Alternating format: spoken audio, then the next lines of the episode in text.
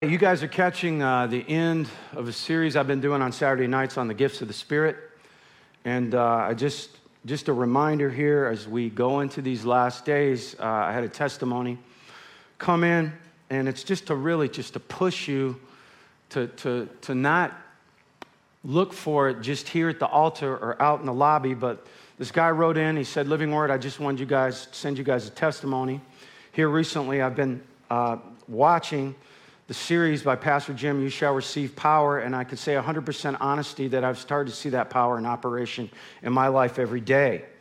I could go on and on with examples, but I'd just like to share two examples. First off, I'm a science teacher at a private Christian school. Uh, recently, I've had two separate students come into school with serious foot injuries. The first was a girl who had, a fra- who had fractured her growth plate in her foot for the third time. So they knew what it was um, and so I had the girl the next day, the next to her, lay hands on her, on it, and praying she would felt no pain and stopped limping immediately. Went back into the doctor that day. Um, there was no, no injury at all where there had been pronounced one before. And then another student, he says, came in in crutches. Uh, so bad he wasn't wearing a, it was foot was wrapped and he wasn't wearing a shoe. And, um, you know, he wasn't able to put pressure on it at all. Same thing. He laid hands on it. And, uh, you know, the kid walked out of class in shoes. The swelling had gone down. And, you know, he, goes on to say, He's a science teacher at a Christian school. I don't believe this one because he says, even though most of my classes were filled with Christians, they had no idea healing was a real thing. So I even got to bring them to Mark 16, uh, verses 17 and 18, so they knew exactly what happened, it wouldn't get confused thinking I had some kind of superpowers. And so you can see that even Christians today have no idea, a large part of the body of Christ. What I'm trying to tell you is, is listen to your spirit out in the grocery stores. You know, that's not the devil telling you. Just go ask that man if you could lay hands on him quick. Don't, don't go up, you know, all weird or anything. Tell him it'll take five seconds. And, and if you get that, that's not the devil telling you that right? It's, it's, it's for, it's to bring in believers into the church. It's to bring people into the church. And so, but I want to open with a prayer I've been praying for some time now, since midsummer, usually multiple times a day. Uh, actually taught it on it in August when James Tan, my mother, who's here today. Mom, would you stand, please? She's,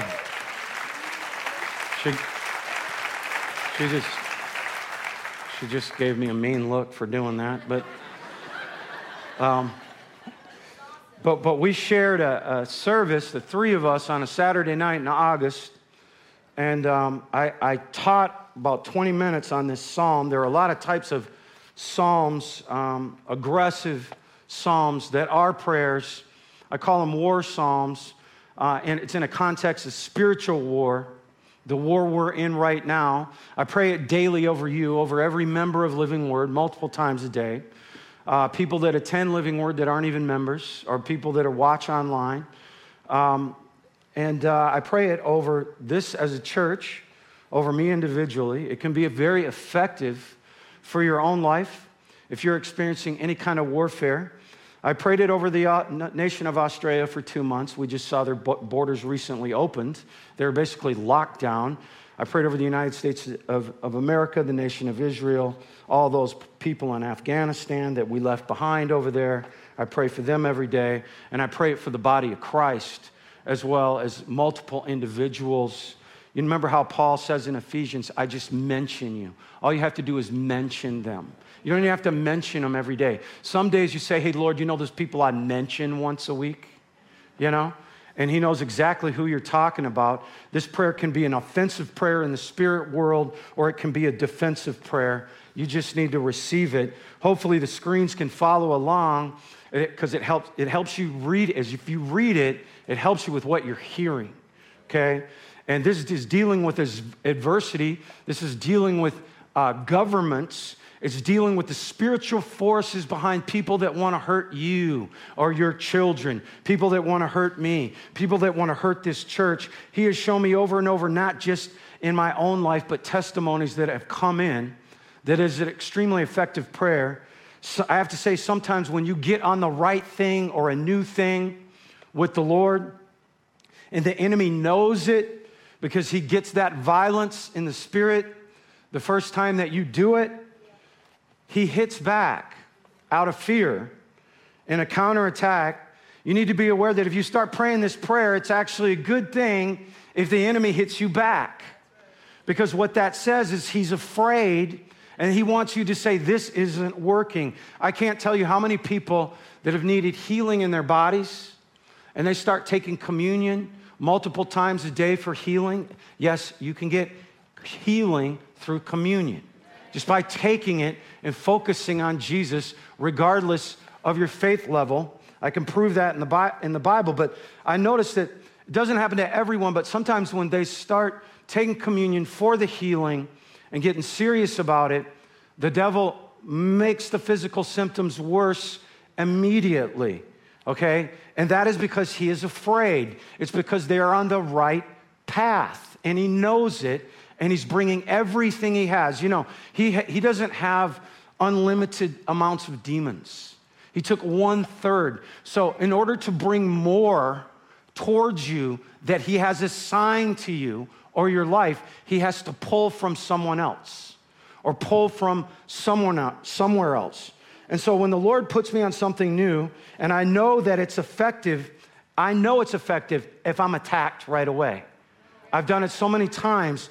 In physical warfare, if you've got two armies and one army gets a major defeat over another army, but they don't destroy that other army, many times you will see the army that was beaten in the first battle come back immediately with everything they have. It's called a counterattack this is what the devil has. But he only, this is what he does. It's a regular thing, and he doesn't do it with everyone. This prayer we're about to pray, you could see immediate breakthrough.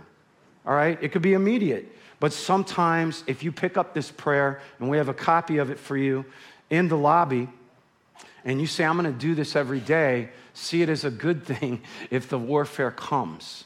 If the devil starts to bring it, that means you're, this is called contending for your faith what it says in, in Jude. So just receive this into your heart as I pray this over you to open this message. I believe this was given to me. At first, I started doing it really out of uh, just to protect myself, just to protect myself. And, you know, but we're on the cusp of the power of God. We are in the end times. And this prayer will circumvent anything the devil does to delay it or lessen the latter rain. That's what he wants to do. He knows it's coming. He at least wants to delay it, or he wants to keep certain churches out of it. And so, on a side note, I don't picture vengeful people when I say this prayer. I'm going after the spiritual forces behind motivating the people. It's not about bringing down people, it's about bringing down spiritual forces motivating those people. I believe this prayer is to cir- circumvent the devil from stopping or trying to de- delay or minimize the end time latter rain. And that's one of the reasons he put me on this prayer. It's Psalm 94, verses 12 through 23. And so, in the name of Jesus, Father, we pray this over this body, over everyone in this body, over everyone online, over the United States of America. And you said, Blessed is the Lord, blessed is the man to whom the Lord instructeth and he teacheth us out of his word. What does he teach us? He said he will give us rest from the days of adversity. Wow, you can actually pray to get rest from the days of adversity. I've heard people preach you can't do that. Well, David did it right here. Until the pit be dug for the wicked. It says the Lord will not cast off his people. That's you. Neither will he forsake his inheritance. That's you.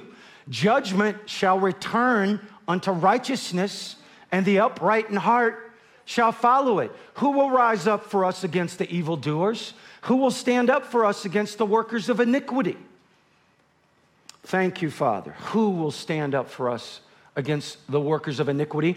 About a year ago, unless the Lord had been my help, my soul had almost dwelt in silence. But when I said my foot slipped, sometimes that's all you need to tell them is my foot slipped And what will he do for you? Your mercy, O Lord, holds me up. And then here's the second piece scripture right here. And then you ask for mercy in the multitude of my thoughts within me, within us today. Your comforts delight our souls. This is about governments. Shall the throne of iniquity have fellowship with thee that frameth mischief by a bunch of laws? In Afghanistan, they gather themselves together against the souls of the righteous and condemn innocent blood, but the Lord is our defense. Our Father is the rock of our refuge. He shall bring upon them their own iniquities. He shall cut them off in their own wickedness. Yes, the Lord our God shall cut them off. You bring us into a large place today, Lord. You bring living word into a large place, and you deliver us simply because you delight in us in the name of Jesus Christ. This is an eight part series, part eight. Uh, I've been doing Saturday nights uh, called You Shall Receive Power. I'm wearing new shoes and I feel like I'm, they're very, they're slippery. they're slippery, so I'm walking carefully. But I have something I, I know that is for someone in this service. I believe it is a word of knowledge and my question is I know there are people in here, maybe just one person. Sometimes the Lord will do that in a service uh, uh, of someone that's had to make a decision between Jesus and someone in their family. I remember a, a longtime couple here at Living Word, they've been here 37 years. Both of them had grown up uh, in the Church of Christ. And I'm not saying anything about the Church of Christ, but the Lord spoke specifically to this, this couple and told them to come here to Living Word because this is where they were being fed. This is where their children, who were young at the time, wanted to come. But in making that decision, they had to just go with the fact that the father and mother of the husband would basically excommunicate them from the family if they switch churches. You've probably seen that situation somewhere. If they left the long-time family church. So I'm trying to put into context some scriptures that Jesus gave in Matthew 10. And I'm going to start with uh, verse 32. Whosoever therefore shall confess me before men, him I will confess also before the Father which is in heaven. But whosoever shall deny me before men, him will I also deny before my Father which is in heaven. Think not that I'm come to send peace on earth. Listen, this is Jesus. Think not. It's not just peace. But I came not to send peace, but a sword. And he talks about the type of situation. For I come to set a man at variance against his father, and the daughter against her mother, and the daughter in law against her mother in law, and a man's foes shall be they of his own household. This happens in situations. I, I saw him this week, even. Even before I got this word, he that loveth father or mother more than me is not worthy of me. And he that loveth son or daughter more than me is not worthy of me. And he that taketh not his cross and followeth after me is not worthy of me. He that findeth his life shall lose it, and he that loseth his life shall, for my sake, shall find it. Sometimes, in order to really find him, it's got to seem like you lose your life. And so it may seem like making a decision that God tells you to make. And I know this is for someone in here I know in my heart it's for someone in here. It may seem that it separates you in some way against your father or mother, in laws, sibling against sibling. But I've seen time and time again when you have, a, have to make a decision between God and family, and you know in your heart God is telling you to make this decision. It could be a church change, it could possibly be cutting a relationship off for a time period. I don't know. That's why the Bible calls it a word of knowledge. I don't have the whole picture here. But just like that family I talked about, in that case, it was to change churches. God restored the relationship between those parents and the grandparents because in Roman, he did in the end. He'll bring it back around. If you make the decision that's in his will, he'll bring it back around. Romans 8 28, we know all things that work together for good to them that love God. If you do his will. And if that does not resonate with you, then, then that wasn't for you, all right? So we through two sidetracks here. So let's get started. I think for someone in here, that's either a confirmation or some type of exhortation. And so, as I said, this is part eight. Basically, it's a series on the gifts of the Spirit. Unfortunately, there was a mix up in the schedule. I probably would have had something else planned for you, opposed to part eight of a series coming in here where you haven't heard the other seven parts. All right? And so, but there was a mix up in the schedule I didn't know I had this weekend. And so, just a quick review. I don't have time to review the seven other gifts of the Spirit. All right? All I can tell you, the main text that I've studied out of outside of the Bible itself are James Tan's best selling book on the nine gifts of the Holy Spirit called Releasing the Miraculous.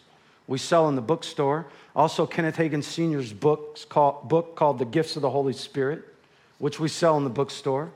It says in 1 Corinthians 12 1 concerning spiritual gifts, I would not have you ignorant. This is a letter to the church, it's a letter to us. That means there's a lot of churches ignorant. They don't even know, just like the guy said he teaches in a Christian school where none of the students had any idea about healing. That means a lot of churches have no idea. They, they don't even believe these are available. Gifts of the Holy Spirit, and they're gifts. It has no uh, and nothing to do with your holiness walk. It's a gift that you get. All you got to do is want it. Because it says in 1 Corinthians 12 31, you have to covet you have to want it. First, not be ignorant. That's why we're teaching on them. And then you have to want it. It goes on in 1 Corinthians 12 11. It says, Every one of you have several of these gifts. Every single one of you have several of these nine gifts sitting in here today. So, the last two gifts, um, what we're talking about today, and I don't think it's coincidence, when you had Billye Brim here on a Saturday night, she brings a guy up here, uh, an ex Muslim, and has the whole congregation pray in tongues. And the guy sits up here and does an interpretation of the congregation's tongues in unison, which I've never seen, and interprets it through scripture. Like God gives him scriptures, this is what you were praying. I had never seen that before, and I heard my mom say she had never seen it before. And so I apologize for the online people that night because we cut that service off on live stream. And I don't even know if you can see it now, but if you could go back and see it, it's one of the most interesting things I've ever seen. Sitting in it was a long, long service, but, but what we have to do today is tongues and interpretation of tongues.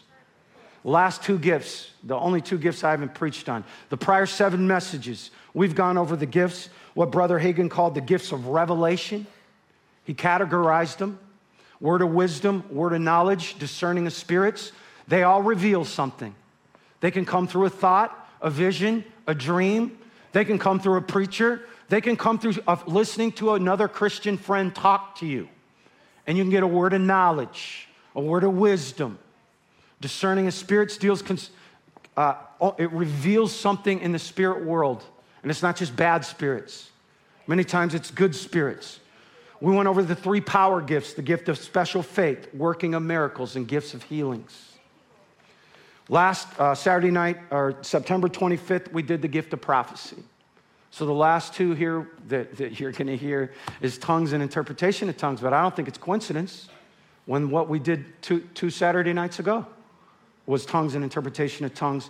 Here's where we find those gifts listed 1 Corinthians 12 10 to another working of miracles, that's one of the power gifts. To another prophecy, that's a vocal gift. To another discerning of spirits, that's a gift of revelation. It reveals something. To another, diverse kinds of tongues, and to another, interpretation of tongues. As you can see in this verse, you've got working of miracles, right? Power gift. As I said, it ends with tongues and interpretation of tongues. You know, these, categorizing these gifts, the Bible doesn't categorize them. Brother Hagin does it to make it easier for you to understand. Simply easier. You're not going to see them categorized anywhere in this chapter. And so, if you've got you got the revelation gifts, the power gifts, and the vocal gifts. These the prophecy, tongues, and interpretation of tongues all are vocal. They're all involving what we say. The Lord using our tongues. You know, think about it. He can use you. It doesn't matter what you did yesterday. You have Jesus in your heart. okay? He can use you. If he used Peter to win 3,000 to the Lord 44 days after he cut a guy's ear off, he can use you. Do you understand? 44 days. If Jim Hammond punched someone at the BP gas station, Jim Hammond wouldn't be preaching for six weeks. But the Lord used Peter that day. Not the other guys, not James, but Peter. All right? And so you can have these gifts. All you have to do is covet them, want them, and not be ignorant of them, and know that sitting right there in your seat, if you have Jesus in your heart, because the Holy Spirit, you're possessed with the Holy Spirit, all right? If you have the Holy Spirit, if you're possessed with the Holy Spirit, your body's the temple of the Holy Ghost, you can have these gifts. You can have these gifts. And so Paul speaks about these gifts for a whole chapter. They play a major part in the power of God being dropped on the body of Christ like a hammer on the end time revival. 1 Corinthians 12 10. No, we already did that one. So uh, listen, we combine with the gift of prophecy. This is called an inspirational gift of utterance. The gift of tongues, and interpretation of tongues, you see references to in the Old Testament, but you do not see them activated. In the Bible, they are only activated by believers in the New Testament. These two gifts, okay? They're twin gifts. They're together, they go together. Private use of tongues is to connect with God on a personal level. Public use is amplified in the church, is amplified for the benefit of others. The devil generally attacks what he fears. We talked about that. I would say that tongues is probably the most attacked, reviled, and misunderstood of the spiritual gifts. I think that when we get to heaven, we're going to find out it was the most powerful. And, and it was one everyone could have. Everyone. Everyone could have. And so, you know, in Acts 2 1 through 4, you have the Holy Spirit filling a large group of people. Not people that were part of the religious Jewish hierarchy not prophets, not priests. You don't see the Holy Spirit as, as just being on people. Now you see him indwelling, just straight up indwelling. The people of the Old Testament, he came upon and, and came off of periodically, right? You have him in you. God is in you. Think about that at all times. You need to be aware of that. So the Holy Spirit is not taking over the disciples' hands here when he comes down as a rushing mighty wind. He doesn't take over their hands and have them go out and lay hands on everyone. He doesn't take over their legs. You know, what, did David say? You give me the feet of a deer? By, by my God, I can run through a troop. By my God, I can leap over a wall. I think he gave David, David supernatural powers. How does Samson kill a thousand men with the jawbone of a donkey? They were armed. That's supernatural powers. He could have given them supernatural powers of, you know, you within their legs. He could have taken over their minds so they could have the thoughts that God thinks. He could have taken over their ears so they could hear the voice of God audibly. No, he empowered their vocal cords. That's what he took over. And they spoke new languages. So, really, you could say the Holy Spirit valued control over the tongues and their language more than any other part of their body. You know, James, who was present in the upper room to receive tongues of fire, this is what he says about the tongue, James 3 2 through 4 and 8. For in many things we offend all. If any man offend not in word, that same is a perfect man. If you can go without offending someone with your tongue, you're perfect. So he said, You're perfect. And there's no perfect people, so it's impossible. And it goes on to say, you're able to control your whole body.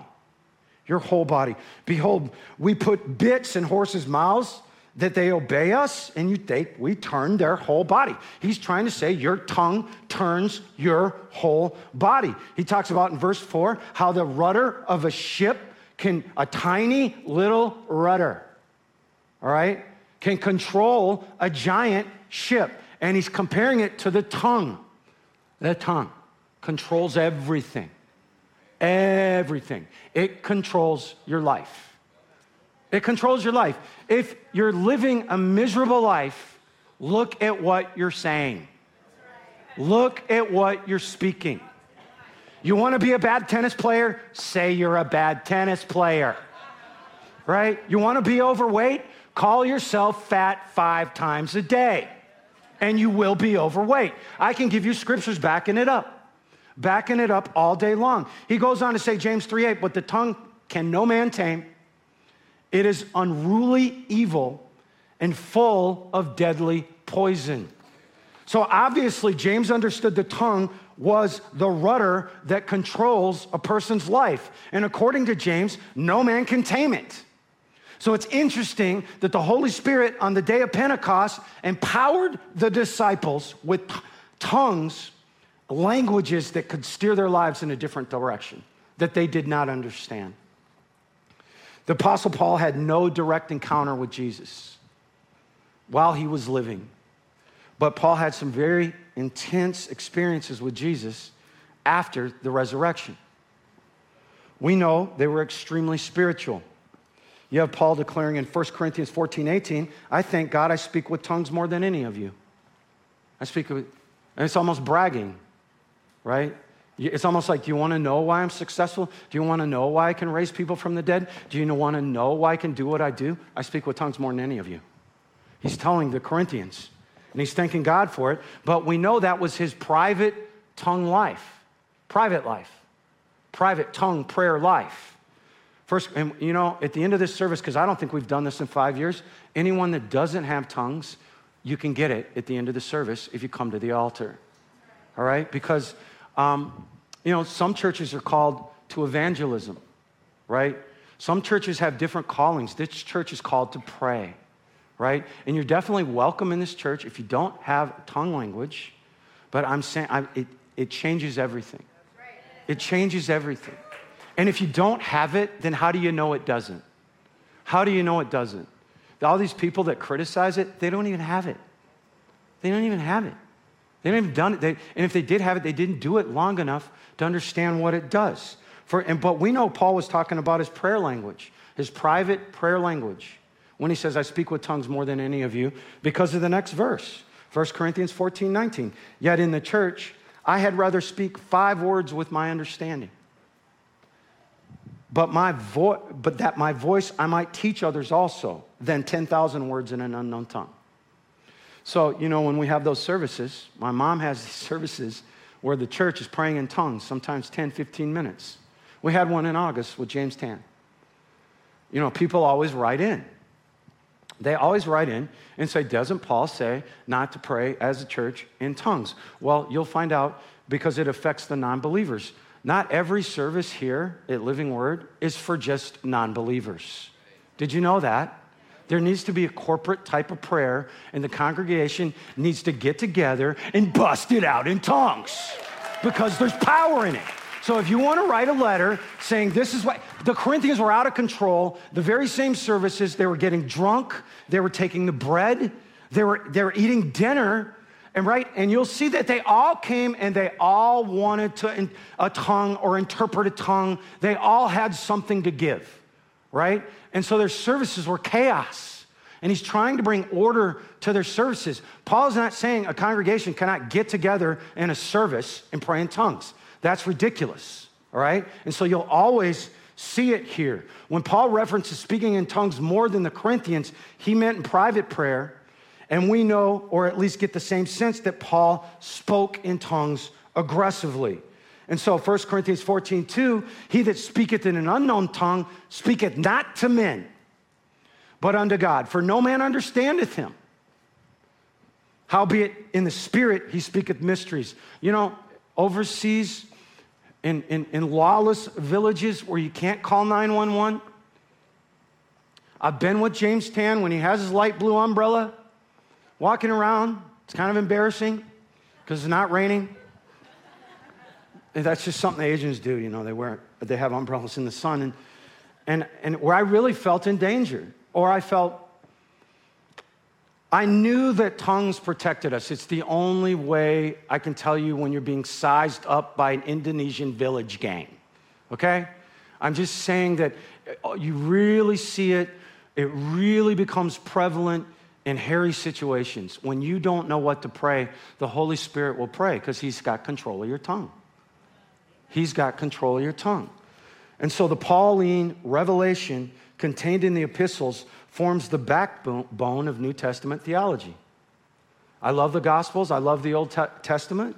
They all have a reason, but I tell you what, the Gospels, all that teaching that Jesus does is Old Covenant. He hadn't died yet. There wasn't one Christian on the earth at that time. He's not talking to you. The epistles are talking to you. You have to pay attention. Is Jesus talking to the Jews? Is he ta- who's he talking to the Pharisees? Who's he talking to? He's mostly talking to Jews following Judaism and his own people in the Gospels. He had not gone to the cross until the very end. There was no resurrection until the very end of those four Gospels. Yet, exclusively, the epistles are for the church. They are for the church. The pos- position of the believer seated in heavenly places is found only in the epistles. The believer's position of victory over the enemy is found only in the epistles to the church. The gift of diverse kinds of tongues is defined as a supernatural utterance from the Holy Spirit in languages never learned by the speaker and rarely comprehended by the hearers. The gift of tongues has nothing to do with linguistic ability or the mind of the believer. All right? It's an outward manifestation of the mind of the Spirit, of the mind of Him that's in you. You have, you have, you have, you have a spirit man ears. You have spirit man eyes. And you have a spirit man mind inside of you. When an individual is speaking with tongues, usually their mind and intellect and understanding are not involved. In other words, you can watch a football game. I sat and watched in the building. I'd never been to, i had been to a Vikings football game in, in years and prayed in tongues half the game in the middle of chaos. And it is chaos. It is chaos. And uh, for some reason, my daughter's a Cleveland Browns fan and went to simply Cleveland Browns last week. And so we got really good seats. And I, I just thought about that. I thought, I'm sitting here and I'm praying to God the whole time, right? In the middle of all this chaos. And you can be totally connected, but your mind is not. You know what's going on, but your spirit man is connected. And you can get or receive the manifestation of speaking in tongues in numerous different ways. Numerous different ways. I want to read to you straight out of James Tan's book how he got it. It's very interesting. He said, After I became born again, leaving behind my Catholic background, I became curious about the charismatic, spirit filled church. I joined. A whole scene of clapping, lifting hands during worship, witnessing miracles in church was foreign to me. But the thing that caught my attention immediately was that funny language charismatic spoken, different languages. I didn't know until later that they even had a term attached to it called tongues. One evening after a stirring service, I went home thinking that if this tongues thing was real, I wanted it. And so he fell asleep and then he had a dream. And he dreamed of a worship service and he dreamed of himself praying in tongues, singing in tongues. So he's, he's dreaming this. And when he woke up, he was still singing in tongues. And that's how he got his tongue language. So you can receive it in, in multiple different ways. It's important there's, no, there's a difference between our private prayer language and a public delivering manifestation of tongues. There is a difference which the Bible says is for the benefit when it happens in church. It needs to be interpreted unless we're in corporate prayer. You know, when, when Pastor James or, or Mark Hankins or my mother says, let's, li- let's lift up our voices in tongues. Okay? Well, you're not going to probably get an, inter- maybe not get an interpretation then. All right? But, but when you hear, say over here, a man out loud, when it gets quiet at the end of worship or some other time, Boom, tongues. You see this all the time in the body of Christ. They're, and it's quiet, there's going to be interpretation. And the Lord will try to give it to someone, and if they don't want to do it, He'll give it to someone else. He'll give it to someone else. And so there's a difference between these two gifts the gift of diverse kinds of tongues and the basic believer praying in tongues in his private time. The gift of diverse tongues is a supernatural utterance given by God through a believer. Since it is an unknown tongue, it needs to be interpreted by its twin gift in the service. We're talking about in the service. And it's always for the edification of others. Always. It's never calling someone out, never exposing someone. It's just like prophecy it's edification, it's comfort, and it's exhortation for the body, for the believers. Okay? They're, and it's the same as prophecy. It's the same thing as prophecy because in the Bible even says, Paul says, I'd rather you prophesy, all right? Because it's the same thing, because it does the same thing. But with tongues and interpretation of tongues, you have to do two things to get the same thing you're getting from a prophecy. Do you get what I'm saying? You're doing two things to get the edification and comfort for the body where a prophecy just comes. New Testament prophecy just comes. Tongues is a door to the other manifestations of the Spirit. It is uh, maybe the door. And the gifts can manifest in any believers, but tongues in our private lives give you a greater awareness and sensitivity to the Holy Spirit. I felt like at that football game, I could look around and I could, I could almost see pasts, what she's been through, what people I didn't even know. You know, and I'm just letting God talk to me. 1 Corinthians 14 26. How is it then, brethren? Now, listen, this is the chaos their sermons, their, their, their services were in, the Corinthians. Remember, they're getting drunk during communion. They're grabbing bread and running back to their seats and feeding their family with it. All right? Because it was probably all at the front. And so he's correcting them and trying to bring order to their service. How is it then, brethren, when you come together? Every one of you has a psalm, has a doctrine, has a tongue, has a revelation, has an interpretation, right? Every single one of you do. He's saying. He's talking to them about it. He's talking to them about their services. 1 Corinthians 14, 22 and 23. Wherefore, tongues are a sign, not to them that believe, but to them that believe not. But prophesying serveth not for them that believe not, but for them which believe. Okay? Get a prophecy? It's for the believers. That's what he just said. If therefore the whole church be come together in one place and all speak in tongues, and there come in, in those that are unlearned, that don't understand it, he says, they're gonna think you're mad, right? So they were so out of control, right? Like during the preaching, I think you just had tongues, tongues, tongues, right? It wasn't a corporate thing they were doing like we do here. And so he's trying to bring control to their services. Um, but keep in manifestation, keep, keep in mind, the Corinthian church had more sin in their church than the Ephesians, the Galatians were caught up in the law, or going back to the Old Testament, right? And getting themselves under the curse of the law, right? But the Corinthians had a sin issue. Read Corinthians. But notice, they had more manifestations of the Spirit than any other church. So many manifestations of the Spirit, Paul had to explain what everything was about all the gifts and all that.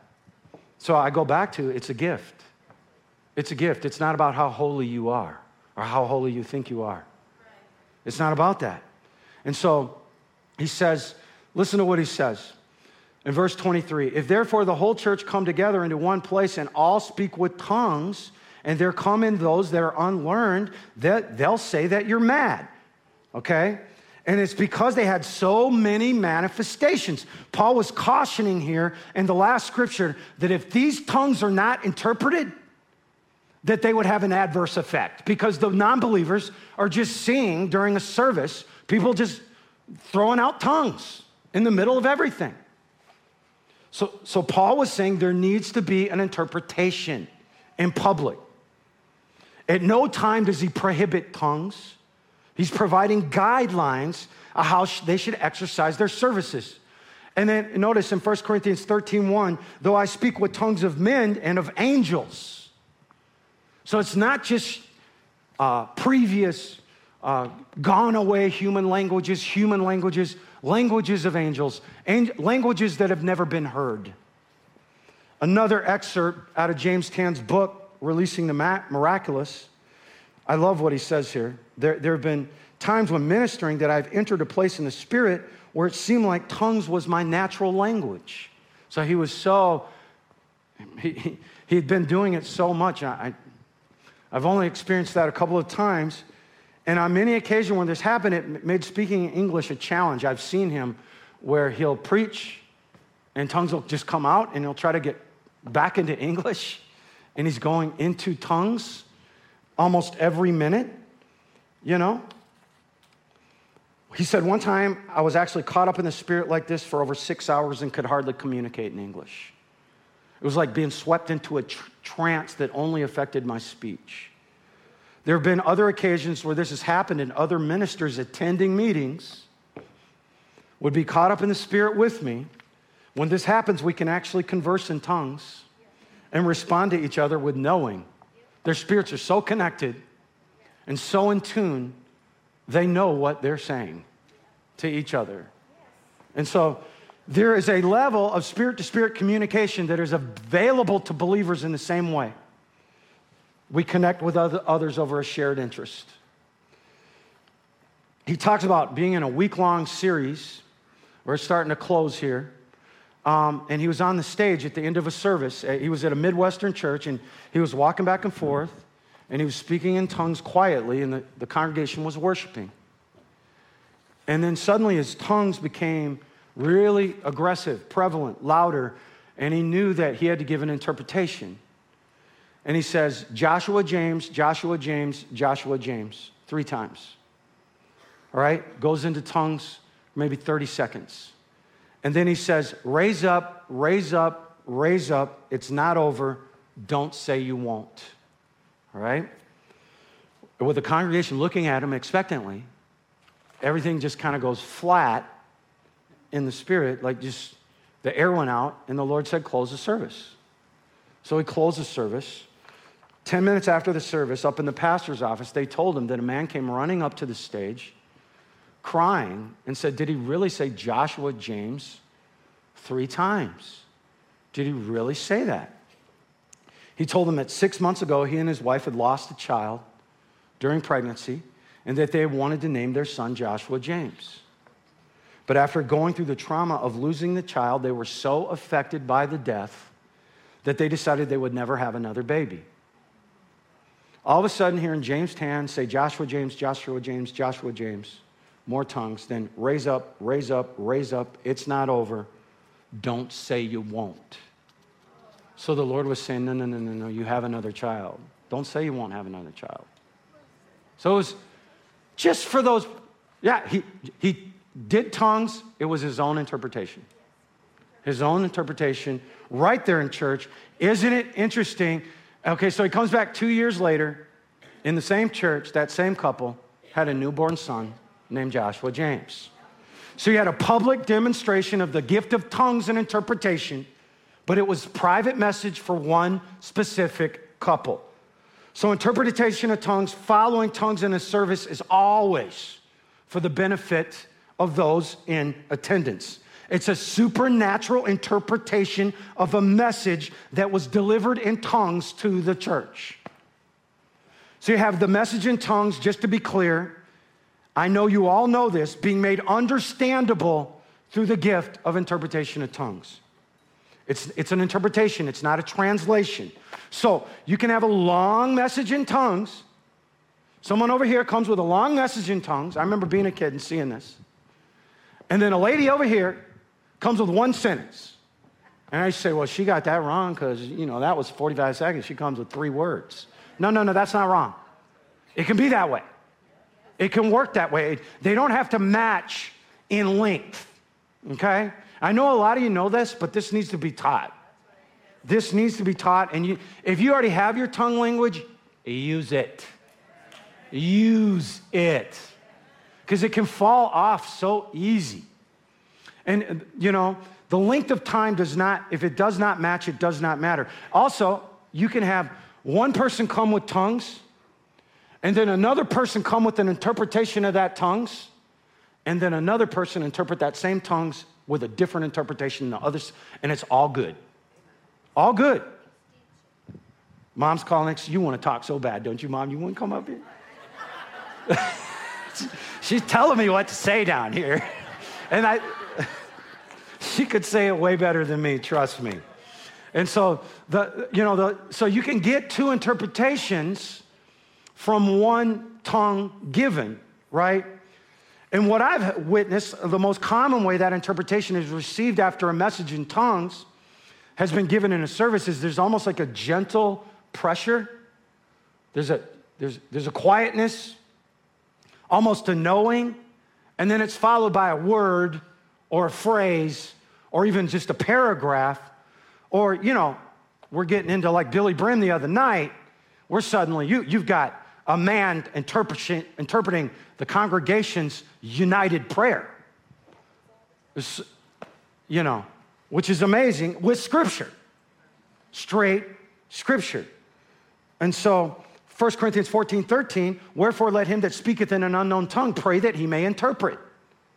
You know, you can do this in your private language. You can interpret your own tongues, but you have to ask. You have to want it. You have to covet that gift of interpretation. Remember, the Bible said you got to covet these gifts. So you've got the Holy Spirit instructing those who flow in the gift of diverse tongues, prompting them to ask for the ability to interpret. The purpose through this manifestation, again, as is with all the gifts, is for the edification and the building up of the church. Interpretation of tongues can come through inspira- inspirationally speaking the message as it comes, or I've seen it, someone has a vision and they describe the vision. This is what I see. This is, and they're describing the vision. And so, t- to either of those things requires a measure of faith. Now, because, and you all have a measure of faith, but it says in Romans 12, 6, it says prophecy is proportionate to our faith. So, in other words, prophecy can come in proportion to your faith, then interpretation in tongues can come, in, and, and interpretation of tongues can come in proportion to your faith. Because the message through these twin gifts equals the gift of prophecy. It does. So, with that, we're going to close the service. And I would like to invite anyone that wants to speak in tongues that does not to come up front. If I could have the altar ministers come on up to the front. What, what, what? You, Mom, here, let's, come on, just come on up here. You got, I know you got something to say. I know you got, she, just Okay, it's funny to me that we keep saying, we keep saying, okay now, and that we talk all about the demonstration, but then we don't do anything about it. We don't do it. I mean, it's crazy. And it's crazy to me that it says in the Bible, when you speak in other tongues, pray that you will interpret. Pray that you do. Pray that you interpret. Why do you pray that you interpret? Because God wants to talk to you.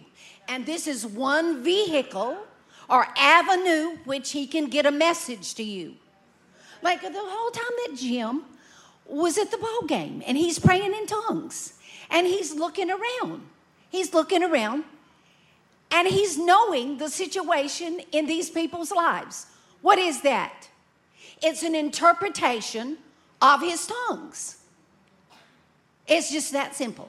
So, right now, if we if we we could all speak in other tongues. By the way, if you all speak in other tongues, you know, your identification, your thumbprint before the throne of God is your language a thumbprint. Just like no one has your thumbprint, but you. You have that language. No one else on the whole earth has that language but you.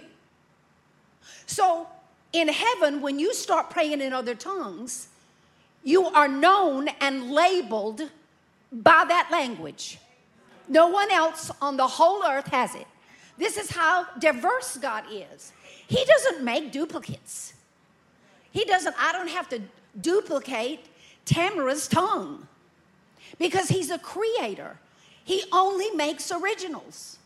And he can have as many languages as he wants to. Right now in this room, if you start speaking in tongues, that's how many languages are going up before the throne of God, and you yourself are identified by that language. That's how personalized it is. You know, a lot of people, you know, their language is not used very much there. Oop, praise the Lord. Moving right along. They're like, God would be saying, Oh, I remember that language. I gave them that language, but they don't never use it. But then there are others. They pray all the time in tongues. And heaven is very attentive to that one because they use it all the time. And right now, there is a tremendous emphasis on, on tongues and interpretation. So, what we're going to do right now is we're going to give a tongue. I'm going to give a tongue. All right, I'm going to wait a minute. And if somebody wants to stand and give the interpretation, they can. If no one stands and interprets, I will do it. Why? Because I pray that I may interpret so that everybody in here will know what God is saying at this very moment. And you say, well, you have to use your faith. Nobody's ever spoken in other tongues that didn't believe they could. Do you know anybody that's ever spoken in tongues that didn't release their faith for it? Absolutely not. So both both gifts and uh, they are one and the more that we pray that we may interpret, the more we shall. So fleklem, tombrasti kishir, lamanete keda opost at taranda bakoshia davarastosa.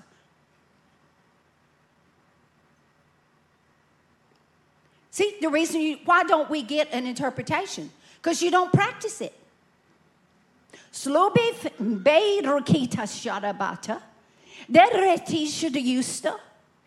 These things are not unusual to the throne of grace, but you have made them unusual to you because you never use yours. Caprish when you begin to pray in other tongues, you are endowed by your Creator with wisdom coming down to you and part of the glories of heaven coming down to you. Tarish asakita prima. This is very supernatural. This is not a natural thing. And it is very important at this time that the church, if she is moving from glory to glory, she begins to use this gift. It is part of your gloriousness. So it is very important that you use it. It is very personalized. Tamprikena monota and asatike ashatoba. Actually, you are labeled by your tongue. You are labeled by your interpretation. Because your spirit, before you received the baptism of the Holy Spirit with power, your spirit was locked up, it was bound, it struggled. But when you prayed in other tongues, your spirit said, Aha, I have a voice and I can speak. Hallelujah. Hallelujah. This is not unusual. This is an everyday occurrence. Every day. These things are not unusual. I, I could go on and on and on. Praise the Lord. Wait, Mom, will you come to the 11 too? sure. That's good. Thank you, Mom. so.